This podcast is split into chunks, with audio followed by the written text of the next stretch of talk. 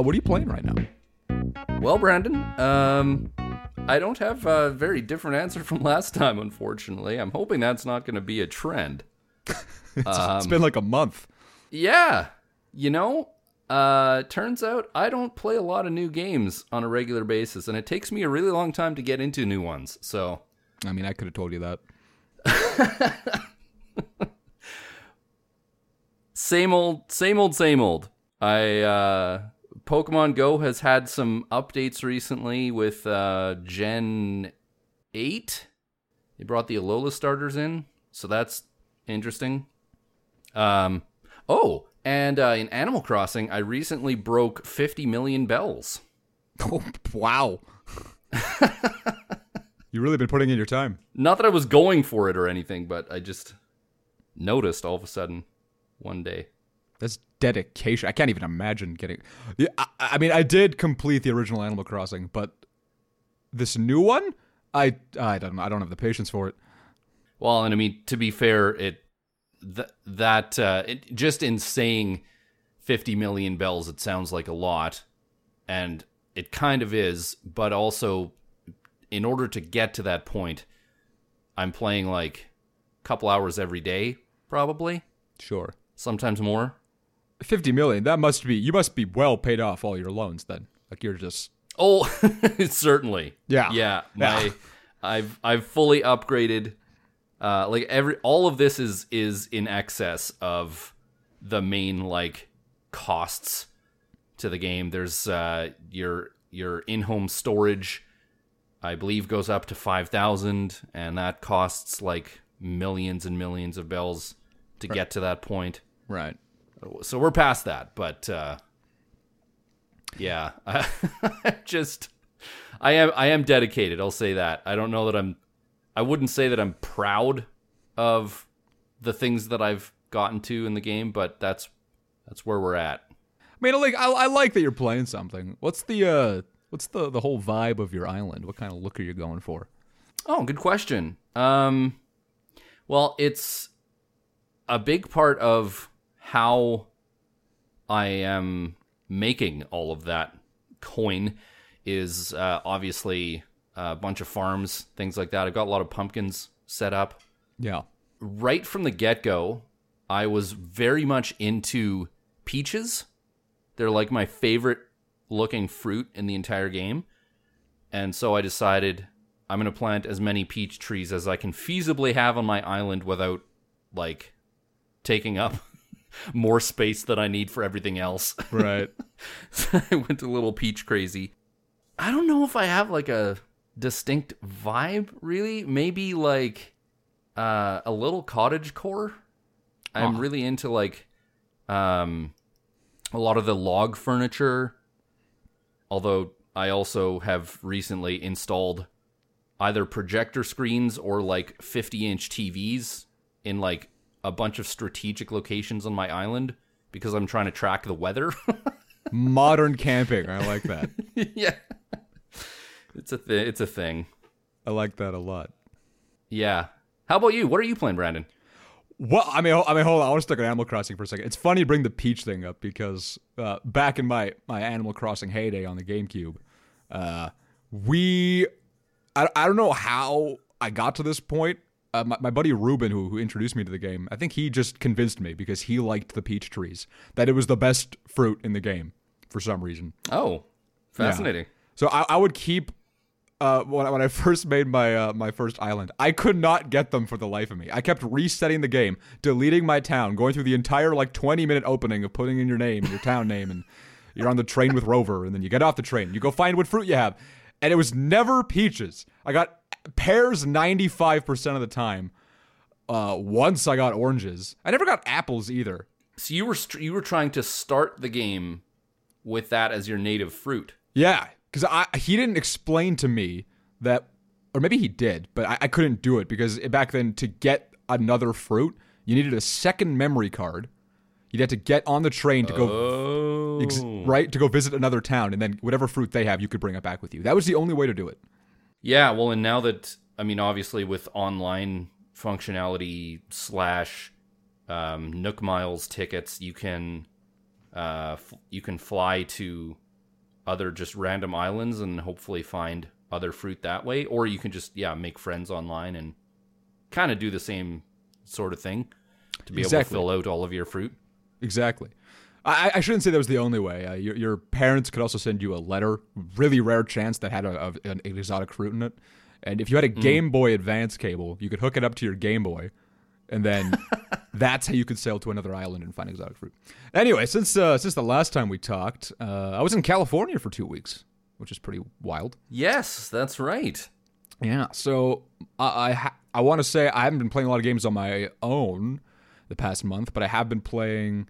I was playing a few things over there. A lot of Wii Sports, believe it or not. Oh, nice. Yeah. Like, are we talking Wii or just playing Wii Sports on Wii U?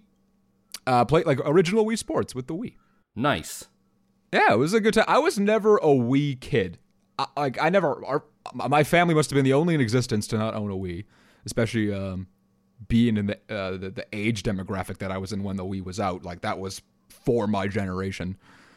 We just never got one. I never asked for one. My brother never cared. He became a PlayStation guy. I, I was very content with my GameCube.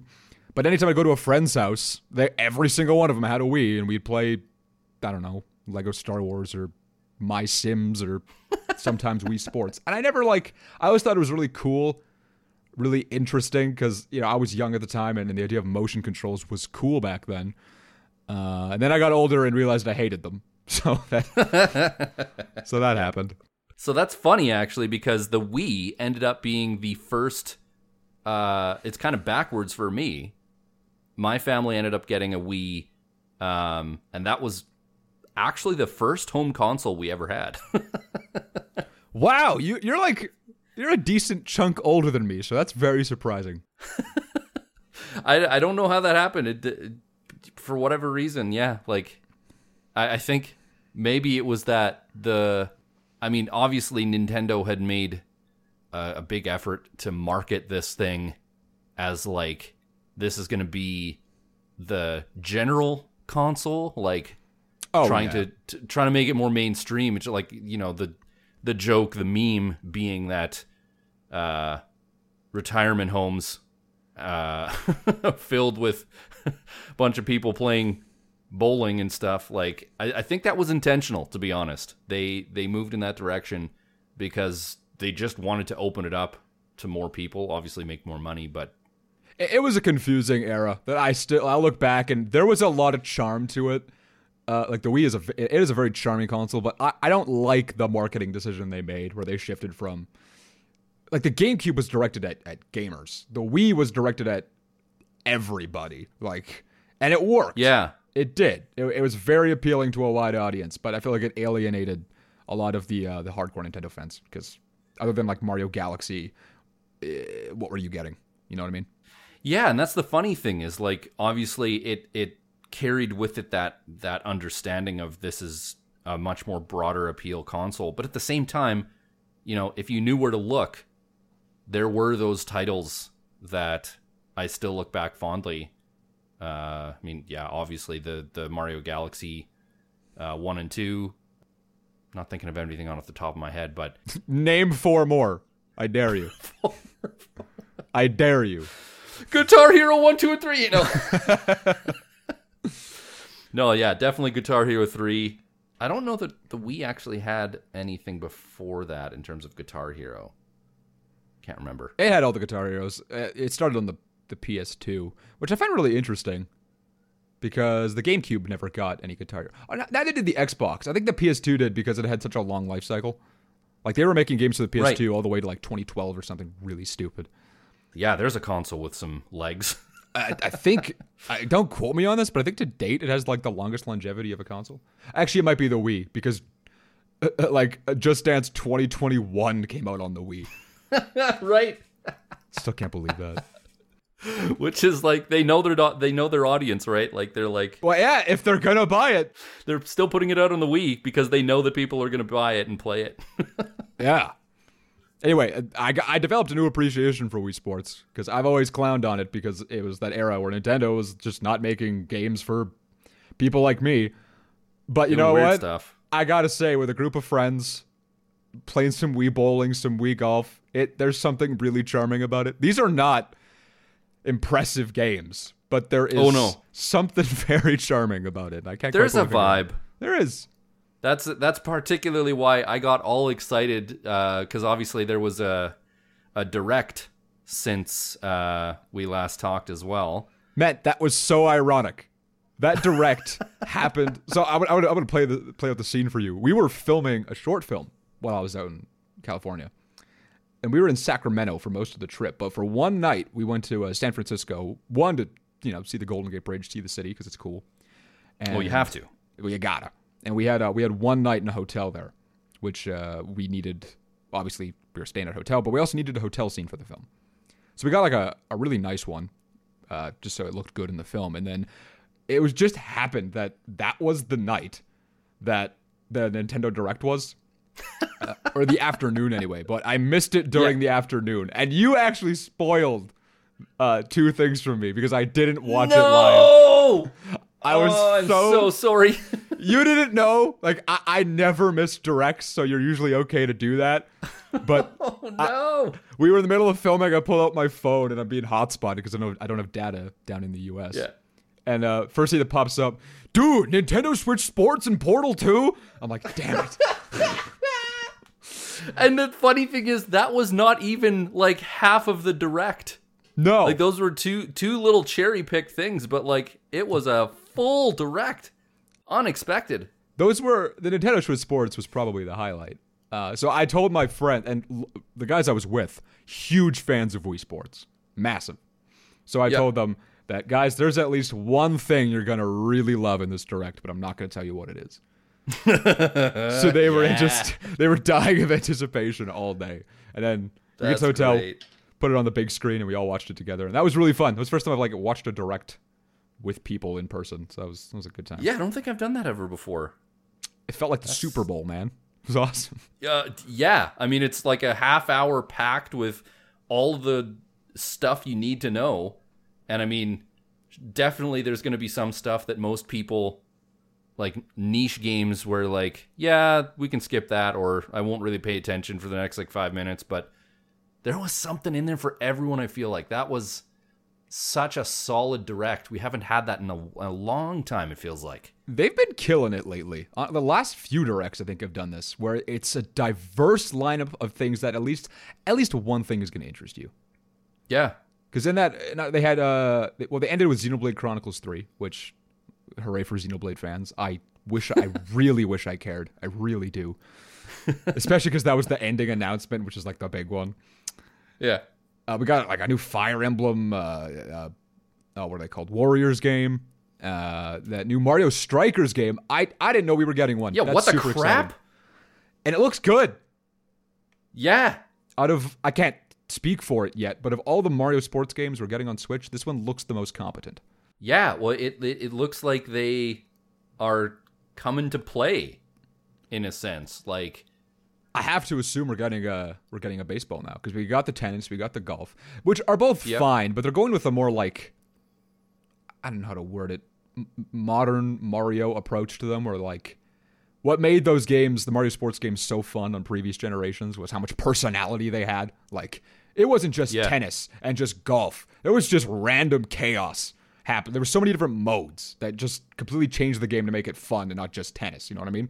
Yeah, and that's that was the sense that I got with this thing too. Is that uh, Strikers has, and again, another series I've never played, but having only seen it in the periphery, I get the sense that the the attitude that they've always had with the Strikers series has been like a little bit more edgy, a little bit more rough around the edges, and Definitely. uh, that at least the trailer for this thing had that in spades. Like it, it feels like we're coming in. There's gonna be some like beaten up, like That's why what I I'm mean? surprised that they're doing it because Mario Strikers has by far always been the one with the most personality. It's almost edgy. yeah, Like yeah, So I didn't think we were getting one with the with the way Nintendo likes to do sports games now. So I think that's super cool. I will absolutely buy that. I don't know how often I'm going to play it, but I'm going to buy it just Right. because that's cool. so I have to assume we're going to get uh, we're gonna get the Mario Baseball next since we have three out of four. But yeah, that direct it was super fun to watch that in a, in a group setting. Had Yeah. a really good time.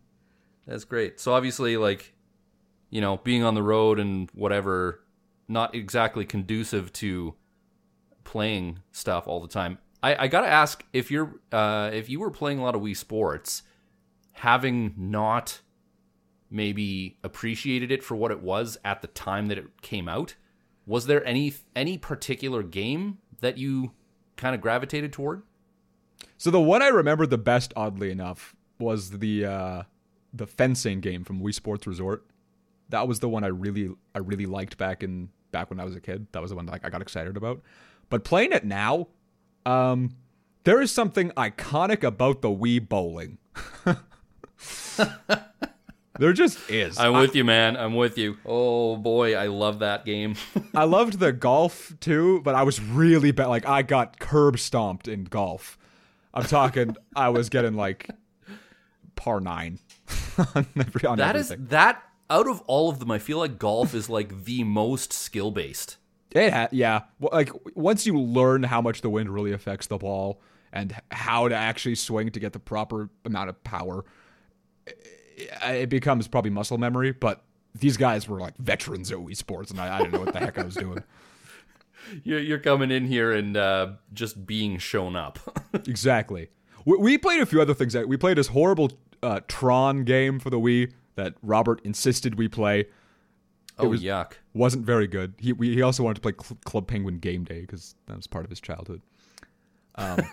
Right. But the, the best part of this was we were cramped. He's got a tiny house, right? Like it's small, and I'm sleeping on the floor. They're sharing an IKEA uh, sectional that folds out into a bed. And, oh yeah, yeah. and we're in this tiny. Like I can't stress enough. Once we had all our bags in there, there was no walking room. Like you're stepping over things constantly, and he doesn't have like a like a good TV. We were playing everything on like an old 30 inch CRT TV which made it that much more cozy.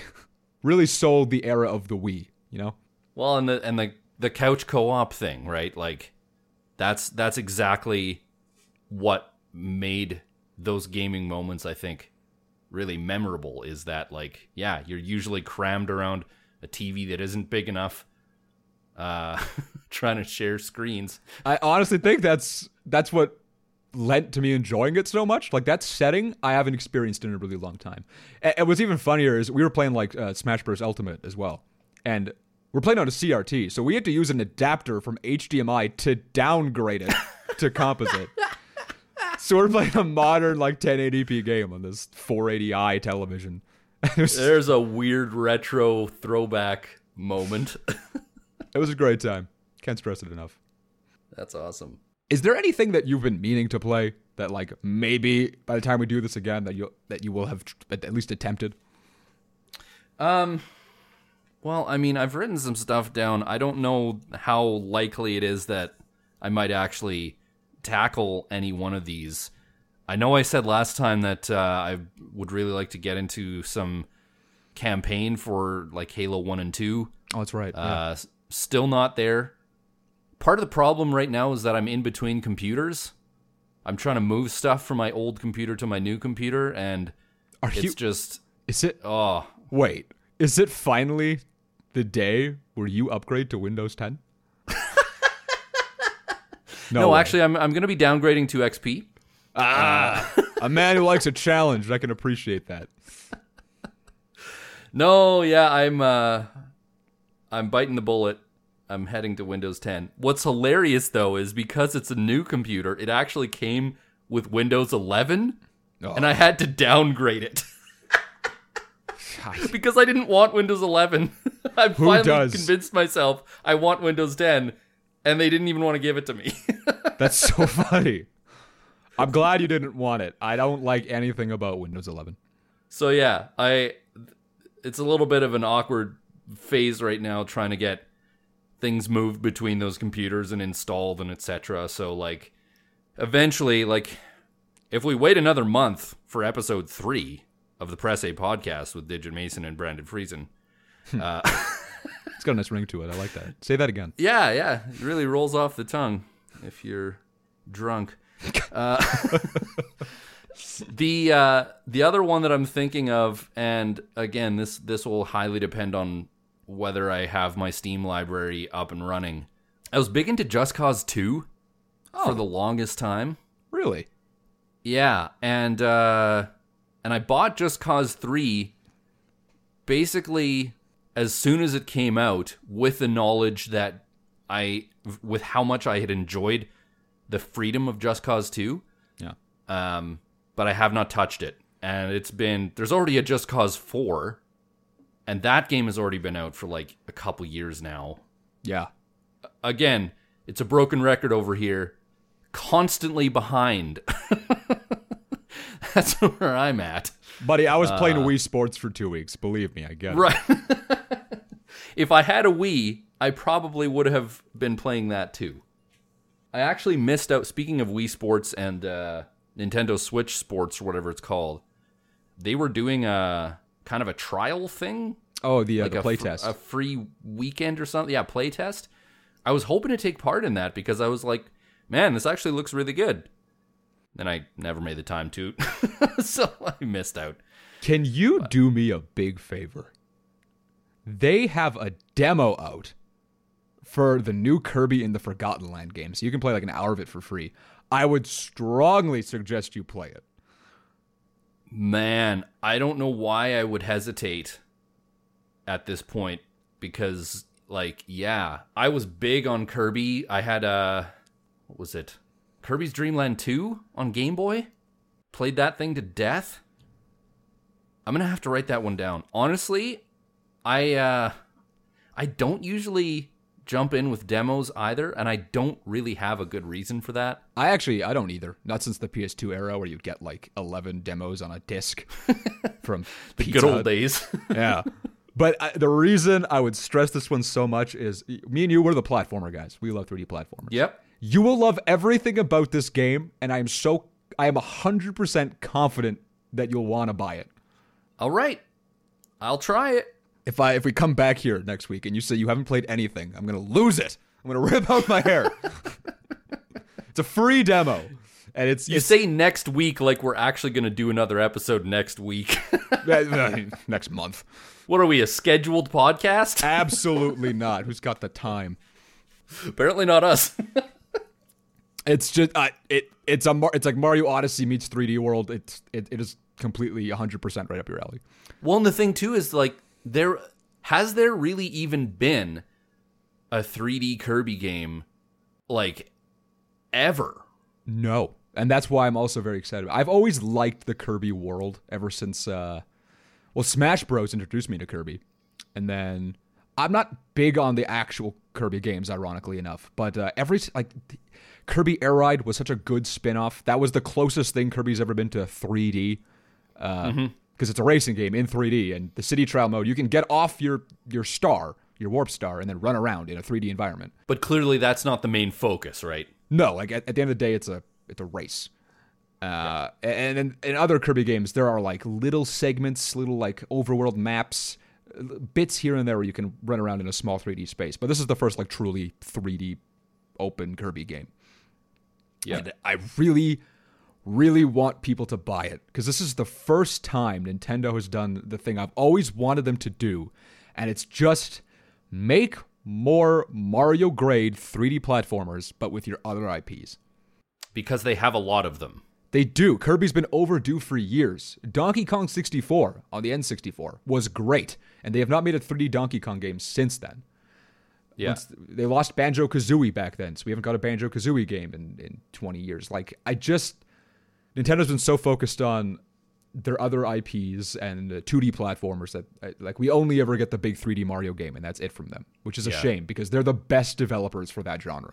Yeah, they they got it in them. They just have to take a risk. Exactly. And this is a risk. Kirby, he's been overdue for this for like 25 years. So Yeah. I just want people to buy it, basically, support it. So I'm curious, based on you saying that, do you own it? Uh, it comes out on the 25th. I've only played the demo. Okay. Yeah. So, well, that just shows how much I know about release schedules here. They did talk about it in that. No, no, they didn't. They actually shadow dropped it. It just one day it was on Twitter. So to be fair, it, it's easily missable. That's such a Nintendo thing to do, isn't it? Oh, absolutely. It was this was unexpected. It was already unexpected. When did they announce this? E3? Most recent E E3? No, not even. It was uh it was around Christmas. Like the uh, remember we were all Oh, surprised. They announced the game and then uh it was like 3 months away. Like, "Oh, okay. Cool." Yeah. Which is like I mean, thank you. Uh They've been doing that a lot recently where it's yeah, Yeah. the turnaround time is never huge anymore and I'm really I'm liking it. Well, and that's it. We could talk about that a little bit. The the the ups and downs of having a bit of time between announcement and release versus just not. If you have that amount of time, like if if we're talking like a year or more, there's that opportunity to get hyped, but still have to wait for it. Obviously, whereas if you're talking a three month window, it's like, yeah, you can just basically get ready for it and sooner than you think it's out yeah i, I don't know i'm not sure which one i prefer to be honest because like with with some games some like early access stuff where you know it's obviously being worked on. It's, it's kind of an active development. Obviously this is not something that nintendo ever does really. But like to have a game like soft released and then get out of early access and then be done versus yeah you're told about it one day and then a few weeks later you're playing the demo. Like I have a strong opinion on this personally. Um, I think early access is is really cool in the setting of big multiplayer games. Um, stuff like you know Splatoon that deserves early access. Uh, uh, any weird that, that weird dodgeball. I don't know why that's coming to mind. That dodgeball game that came out that nobody played. Uh, I don't know. Call of Duty, Halo. i don't even know what you're talking about That's fine. I, no, nobody will. Uh, but big multiplayer experiences, I feel like those warrant um, early access. Uh, even something like Minecraft. But when it comes to like the, the big AAA, more single player focused things, I hate long wait times between announcement and uh, and release. So Metroid Prime Four is a good example. To be fair, that one like they were completely transparent that they restarted development. Um, Yeah, one I feel like they kind of had to say something because if they had just never made any kind of announcement for it and then it literally took like 8 years, you'd have people asking some questions like what the heck? well, that's what Why they- did you even announce this? That's what they did with Pikmin. They announced Pikmin 4 in like 2015 that they said it was almost done. Like that was a quote from Miyamoto and then we still don't have it. So like what happened? and that's where uh, there's just not as many Pikmin fans anymore. Exactly. I'm to use a movie for an example. Uh, Into the Spider-Verse. One of my like top 5 favorite movies ever. They announced Right. the second one like a few months after the first one came out for 3 years later. Why? that doesn't I, I don't yeah. I don't think anyone Marketing? benefits. See, I almost think that's a downside in the marketing department because You'd think, I mean, at, at least in some way, if they look at it in terms of they want to be able to continue to capitalize on it, because I don't know that they anticipated the level of success that that movie would see. And absolutely, I would agree with you. That's in terms of recently released animated movies, top three easily. yeah, No, no contest. So maybe they maybe they partly expected it, but the wild success of it, maybe that was what got them going. Okay, well, I mean, obviously we're green lighting the second one, but we have to we have to announce this now because otherwise people will lose interest. Which I don't really, that's my argument. I don't believe that. That's my argument, especially with games when they have like a huge lead time where they announce it and it only comes out two years later. Bayonetta three, there's one. Um, right. It's like there is a sweet spot, a perfect amount of time where the hype just builds and then you don't lose it. When you have a two year gap in between announcement and release, I'll stop caring somewhere in there. Like, Yeah. I can only get so excited before I still realize, oh, it's a month and uh, a year and two months away, where I'll, I'll just stop paying attention to it, and then it'll just release, and then I won't get it day one because like the hype is over. It's y- you blew it. Not to say I won't buy it at all, but like it just that Breath of the Wild did it really Actually, I shouldn't say they did it really well. They announced it years and years before they. It's funny that that one was that came out on Wii U at the same time as Switch. well, it was so delayed that they did the, the, the Twilight Princess thing where it launched on Yeah. Switch and then ended the Wii U. but uh, I mean, I'll use that as an example anyway because when we actually got the release date, it was three months away. I think three months is perfect. Like, I will just Yeah. relish in the details of that game for three months, and it'll come out and I'll get it day one. Well, you get then you get all of the people who were already aware of the game or at least previously inclined to be watching for say just any kind of Zelda news. That amount of time is exactly short enough that everyone who wants to get the game or to pre-order it or whatever they want to do, uh, that's going to happen. That that will help to push at least from a marketing perspective, it's probably just a thing of you want to make sure that it's top of mind. And as long as the people that you want to reach are going to get the game, that's all you were supposed to do. So, Yeah, yeah, pretty much. so I need to ask you if there's anything that you have been meaning to play or that you're hoping to play in your backlog. In my backlog. Oh, jeez. Think deep, Brandon. Think deep. Which console should I start with? Like, I mean, What is the console that you say you probably say you play the most right now? the Switch. Absolutely the Switch. Hands down the Switch. Uh, you know what? Actually, interestingly enough, there is one that was pretty far down on my backlog that just bumped to the top because of circumstance. Um, our mutual friend Dave, I uh, we had a little a little get together, ordered some pizza, played some of those uh, co-op games. Um, just like you know those fun pick up and play we talking Triforce films, Dave? Triforce Films, Dave. Yeah. YouTube.com slash Triforce Films Shout for out. all your acapella Plug, needs. plug. Yeah. yeah, I went to his place. We ordered pizza. We played like Broforce and uh, the Duck Game and, you know, all those fun couch co op multiplayer experiences. Yep. And, uh, you know, he was playing Elden Ring and he just uh, he just told me he finished Metroid Prime, not Metroid Prime, uh, Metroid Dread. And he really Ooh. he really talked it up and then he insisted that I borrow it. And I, I warned the guy, I was like, I I am late to the party on every modern game you can think of, unless it's a Mario or a Zelda game. And he's like, You're ah, among family. I feel at home here. so he was like, no, he's like, nah, I don't need it anytime soon. So I was like, uh, like, okay. So I borrowed Dread from him, and now I feel very obligated to play that next because he borrowed it from me out of the kindness of his heart. I have a friend who has talked that game up as well, and as much as I don't think I'll ever get into that, yeah, I I feel like that's a that's a good recent pick to jump into. I'm excited to play it. From everything that I've heard online, it is everything that 2 2D Metroid fans have been asking for on a home console instead of just 3DS. Like Exactly. it's yeah. legit. I, I don't know a single Metroid fan who was depressed, uh, who was upset with it, depressed with it. I uh, Oh no, another Metroid game. No. this is how I'm going to find out if I'm a Metroid fan. I've never really touched the genre, so this is like my my for, my foyer into it. Foyer, my foray. okay, have we not talked about Metroid on this podcast yet? I think we touched on it last time.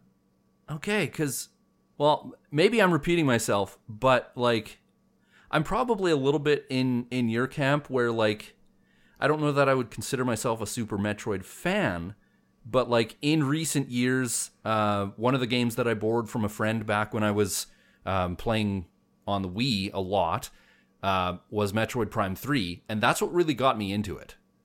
Oh, really? Um, so the fact that I never owned a Wii U and I never got my hands on the uh, Metroid Prime trilogy, that would be my dream release um, for a remake in between now and whenever the heck Metroid Prime 4 comes out. Um, to be able to play it on Switch. That's. I don't think I'm alone in that, but that would be my hope.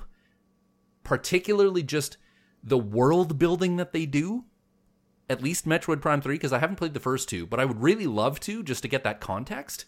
Mm-hmm. Um, the lore, man, this the the story and the like little journal entries and stuff. Like, I mean, it would be worth your time. Metroid Prime 1 is still regarded as the best in the series. but how am I going to play that thing? Uh, uh, there was a trilogy on Wii, I think. Yeah, they released it on Wii. well, that's what I'm saying. Like, I don't I don't personally own a Wii or a oh. Wii U. Ah. So that's why that's why I need it on the Switch. I mean, they, I don't actually I don't have any friends who even have the game anymore. So like that's where like I, I just feel like there's and maybe maybe that's something in my random Nintendo back catalog that someday I might be able to play is like getting into some of the older titles and just seeing what came before because obviously jump jumping in the third entry of a series I got a good sense for what I liked from that, but I didn't see where it came from or any of the history of that. So when I say I like Metroid Prime, I'm only talking about three, which Metroid fans probably are already uh, yelling at me at this point. I think that is regarded as the, the low point for Prime thus far. So if you like that, you're bound to like the rest. If they're if they're any better than what I already like, then yeah, I'm in for I'm in for some good stuff. I, I mean, I like to think so.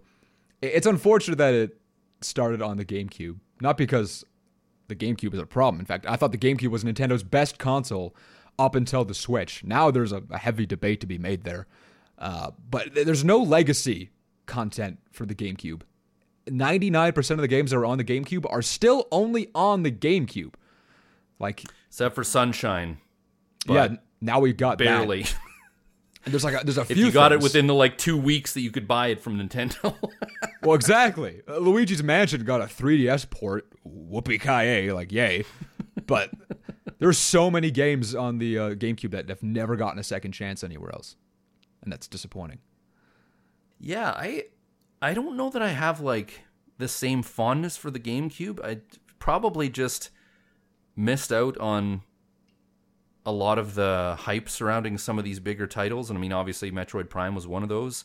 Yeah, just not a not a console that I have a lot of thoughts on I mean, that's fair. yet, at least. It, it was. I, I have a heavy appreciation for it because one, it was it was a, a generation about polish, meaning they took the N64 and the GameCube was just a better N64, much like how the Super Yeah. Nintendo was a better NES. You know. Yeah, in every way. Exactly, and uh, and like I think since the NES or maybe the the SNES, the GameCube was the console that got the most IP recognition from Nintendo, like 90 uh, so many. I can't say all of them, but so many of their uh, their IPs that people care about anyway got a game on the GameCube, which Right. was just good to see. It was nice. I feel like the the one that I can think of, maybe I'm wrong. Uh, Donkey Kong titles on GameCube were a little weird. Yeah, they were absolutely weird. yeah, Donkey Konga, Jungle Beat, and like I don't know, I don't know what else. Yeah, no, they, they are definitely weird. They went a little bizarre with those. But that being said, Donkey Kong Jungle Beat, I think. Maybe it's Konga. I always get them confused. Was that a platformer? yeah, one of them is actually a platformer, and you don't need to use the bongos. You can just use a controller for it. That's- you got to appreciate the wackiness, even if it doesn't end up being all that fun. Like Ah, it was, it's like Mario Dance Mix or the, the Power Glove. We just decided to do something weird. Well, even the Wii at the time was a little bit like that, where like no other consoles were doing motion controls whatsoever, and Nintendo's like, "Yep, uh, we got this thing, and we believe very strongly in it, so you're gonna have to use it for like eighty to ninety percent of the stuff you do in your games." And it worked. Some of the games were great. Some of the games were completely terrible. and then everybody ripped them off. And we Right. Got, we got Kinect and PlayStation Move. Both of which have completely died, arguably. Oh, yeah. Uh, the era of motion controls being a big thing is over. I have to say, going back to play uh, Mario Galaxy in that collection on Switch, where you didn't have to use motion controls if you didn't want to, man, that was a game changer. I want to Like- ask you about that because I, I have it and haven't played it yet. Um, but I'm so excited to because of that exact because that's what stopped me from enjoying the game. Is it? Yeah. d- does it translate well? Well, I mean, th- there are there is some aspects like obviously I'm thinking of the um, there's those like joystick this the star ball thing that you have to roll around on or the the manta ray levels. Um, Yeah. There's still a lot of motion control. Like you really can't recreate that. Uh, Right. It's kind of baked in to a certain extent. But the um, the the thing that I'm thinking of that you do the most in like the entire game, no matter what you're doing, uh, shaking the remote uh, to spin is now a button. Ah, It is like I can't even quite articulate it to you. It is just so much better. you you do, you stop thinking about it after like 10 minutes. It's like you mean I don't have to sit here and shake the control every time like no. It's great. you just play it like a real game. I've wanted nothing more over the past like 12 years to love the Galaxy games, and I just couldn't because of the stupid Wii. Well, that'll that'll be my. Yeah, you encouraged me to play the Kirby demo. This is my soapbox. uh, go back and rediscover Galaxy. If there's anything, if there's any game that I would love to impart to you and anyone who has not tried it on the Switch, uh, I cannot say enough. First of all, I'm, I mean, uh, let's check our biases at the door. Highly nostalgic for this game. of course. Um, but yeah, without the obstacle of motion controls, I just desperately hope that you love this game like I love this game. I mean, I'm gonna like it. I don't know if I'm gonna appreciate it the same way because I didn't get to play it at that that era when it would have you know hit me hard. But I, to a certain degree, I feel nostalgic about it just because of the music. Like that Oh, soundtrack goes off. It has no right to be as good as it is. I, I just whenever I hear it, I'm thinking like, even though I never really played it back in the day for more than ten minutes at a friend's house, I still think about those times where I played it or my friends were playing it and I'd hear the music in the background. Like it has one of the most iconic Mario scores ever. well, and the, th- the funny thing I think for me is that the nostalgia that I have, particularly for that game, and also just for the like the Wii era, we're not talking like late childhood. Like we're talking late adolescence. Sure, so yeah. like I am nostalgic for things that are still relatively a recent memory. Right. Like we're still t- we're still talking like over 10 years at this point, but like that's the sort of thing that it's a different sort of nostalgia, I think, because it's, you know, it's one of those things where like I had the obviously I had the choice to buy the game. Uh it's not like as a kid where like, you know, you just kind of end up playing what's there maybe Oh yeah. or maybe maybe uh, a parent is like, yeah, let's uh, go get a game or whatever. I don't know. I don't know what I'm saying. It's just a, it's a different sort of nostalgia. I feel like. I totally understand what you're saying. I feel nostalgic about Breath of the Wild already, and I played that when I was 18 years old. You know what I mean? like Yeah. it, it, a game at the if you played at the right time, it it hits you the right way. The circumstances are just perfect. Like it'll it'll recreate that that same nostalgic feeling, but you know, in a slightly different way. I get it. I get it. And uh, I mean, for you, for your what you're saying there in terms of the soundtrack being one of the things that you remember, I have on and off not really stopped listening to the Mario Galaxy 1 soundtrack since I played the game. And I've lis- I, so I've listened to these songs outside of a game context far more than I ever heard them in the game. And I think that has that has probably been a big factor in the nostalgia as well is because I can hear the music anytime I want. I've just got it on my phone. So I can like re-experience a lot of the the same sort of feelings that I had uh, first experiencing the game And then I did the same thing with Mario Odyssey.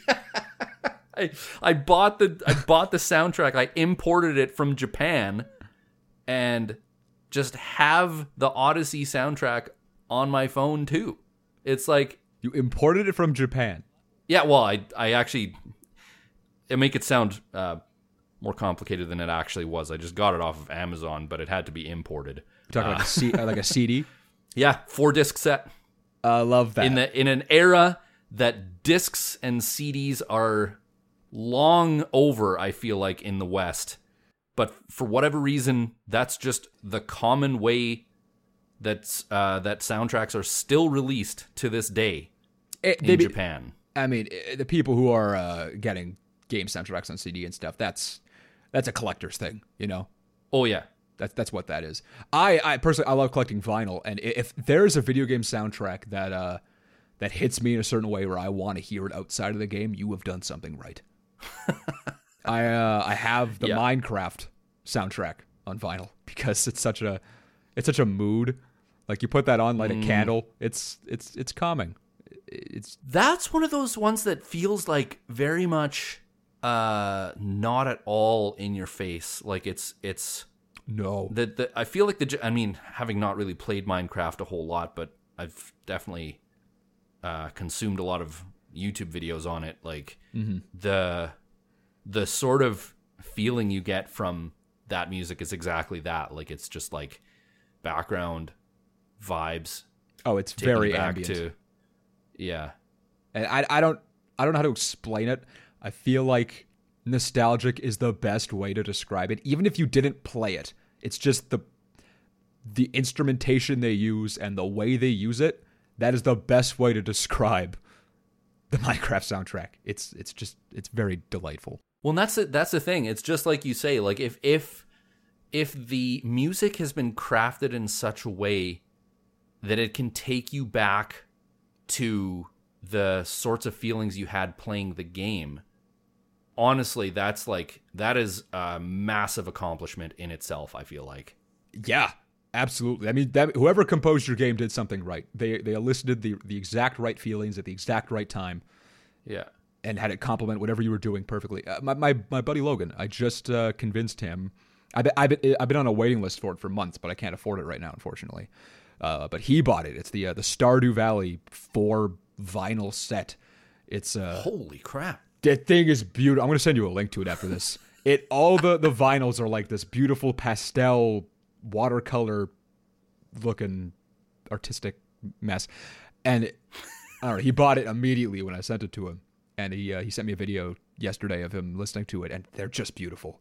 they're amazing, and that's a soundtrack that also lends itself really well to to uh, you listening to outside the game. Well, and if if uh, if it's anything like the sort of vibes that you get from like Harvest Moon games, I'm I'm very nostalgic for uh, Friends of Mineral Town, Oh yeah, um, and the and the music from that. very similar. Yeah, like uh, I'd be completely on board with that. I mean, again, having never played Stardew Valley, but like, Okay, this leads me to a question: Is there a game that uh, an unexpected game that you would love to have a physical soundtrack for that people wouldn't expect? That's a good question that I don't know that I have an answer for. Because Mario Galaxy widely recognized for its soundtrack, so uh, that Yeah. wouldn't be an unexpected choice. And I mean, to be fair with with that, Nintendo did a stupid thing where they only ever released the soundtracks for Mario Galaxy One and Two as like my Nintendo rewards, and then never re-released them. Yeah, So, in order to get a hold of that music, I had to go through other channels. I don't really care. I needed the I needed that music. fair enough. I've done that before too. I actually I have a for Fable One on the Xbox. I made a custom vinyl. It cost me like 150 bucks, just with the soundtrack on it because I wanted that. well, on it's one of those things like that game is probably never going to release unless they like remake it. They You're probably never going to see a soundtrack for it, right? Like, They did release a CD for it back then. okay, To my surprise, I've just always been a vinyl guy. right. One, you can just make a vinyl from the CD tracks. Not that hard. Uh, Well, I mean, I can't do it, but there are people on Etsy who Well, can do it. it, we have the technology, not that it's consumer grade, but uh, yeah. It's out there. It exists. If, you- if you really want it, you can do it. Yeah. To answer your question, I, I, yeah, I feel like I already have most of the soundtracks that I can particularly think of from games. Honestly, Metroid Prime Three is another one of those soundtracks that um, Would I'm you? really nostalgic for, for a different reason. Oh, that's fair. Would that lend itself well to listening to outside of Metroid Prime, though? Some stuff, Right. So obviously, and here's here's where when you get a video game soundtrack, the, the trouble that you have is often the music that is used, like boss music or like enemy encounter music, where it like all of a sudden ramps up and it's like really tense and Yeah. angry. Yeah. That is not useful to me anywhere. Yeah, I'd I- agree with you on that. If it's if it's just stress inducing, why would I want this? no, you're right. the stuff that I do love though, and this is even Metroid Prime three. This is uh, this is Mario Odyssey. This is Mario Galaxy. Like even uh, some of the Halo two soundtrack.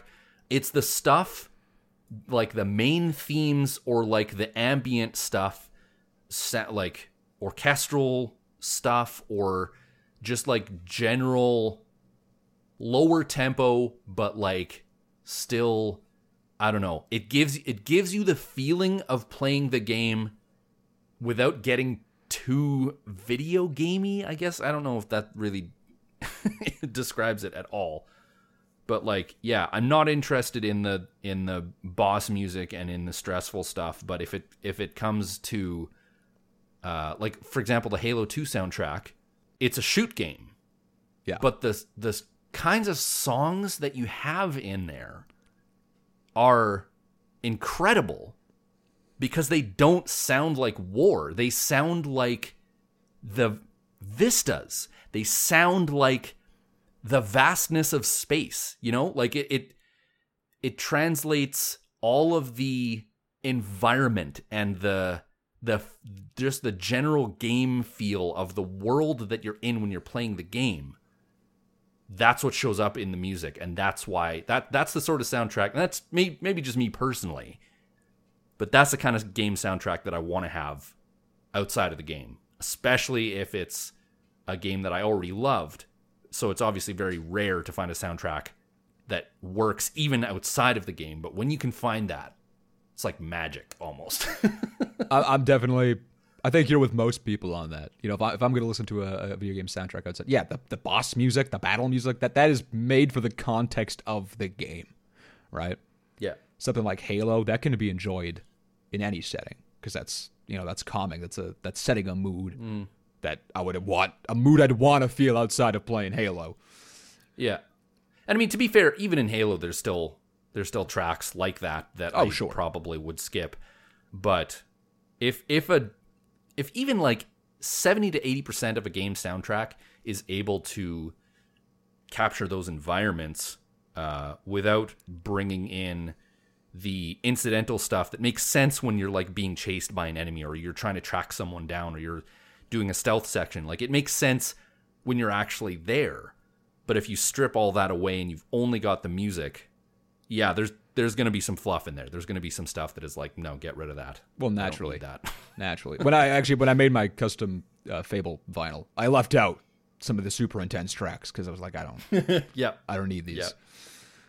Yeah. Uh, something like uh, I'd love the Spyro soundtrack on a physical medium.